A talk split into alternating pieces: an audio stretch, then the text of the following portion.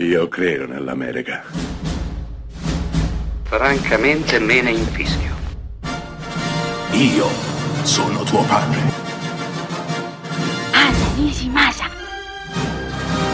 Rimetta a posto la candela. Rosa bella.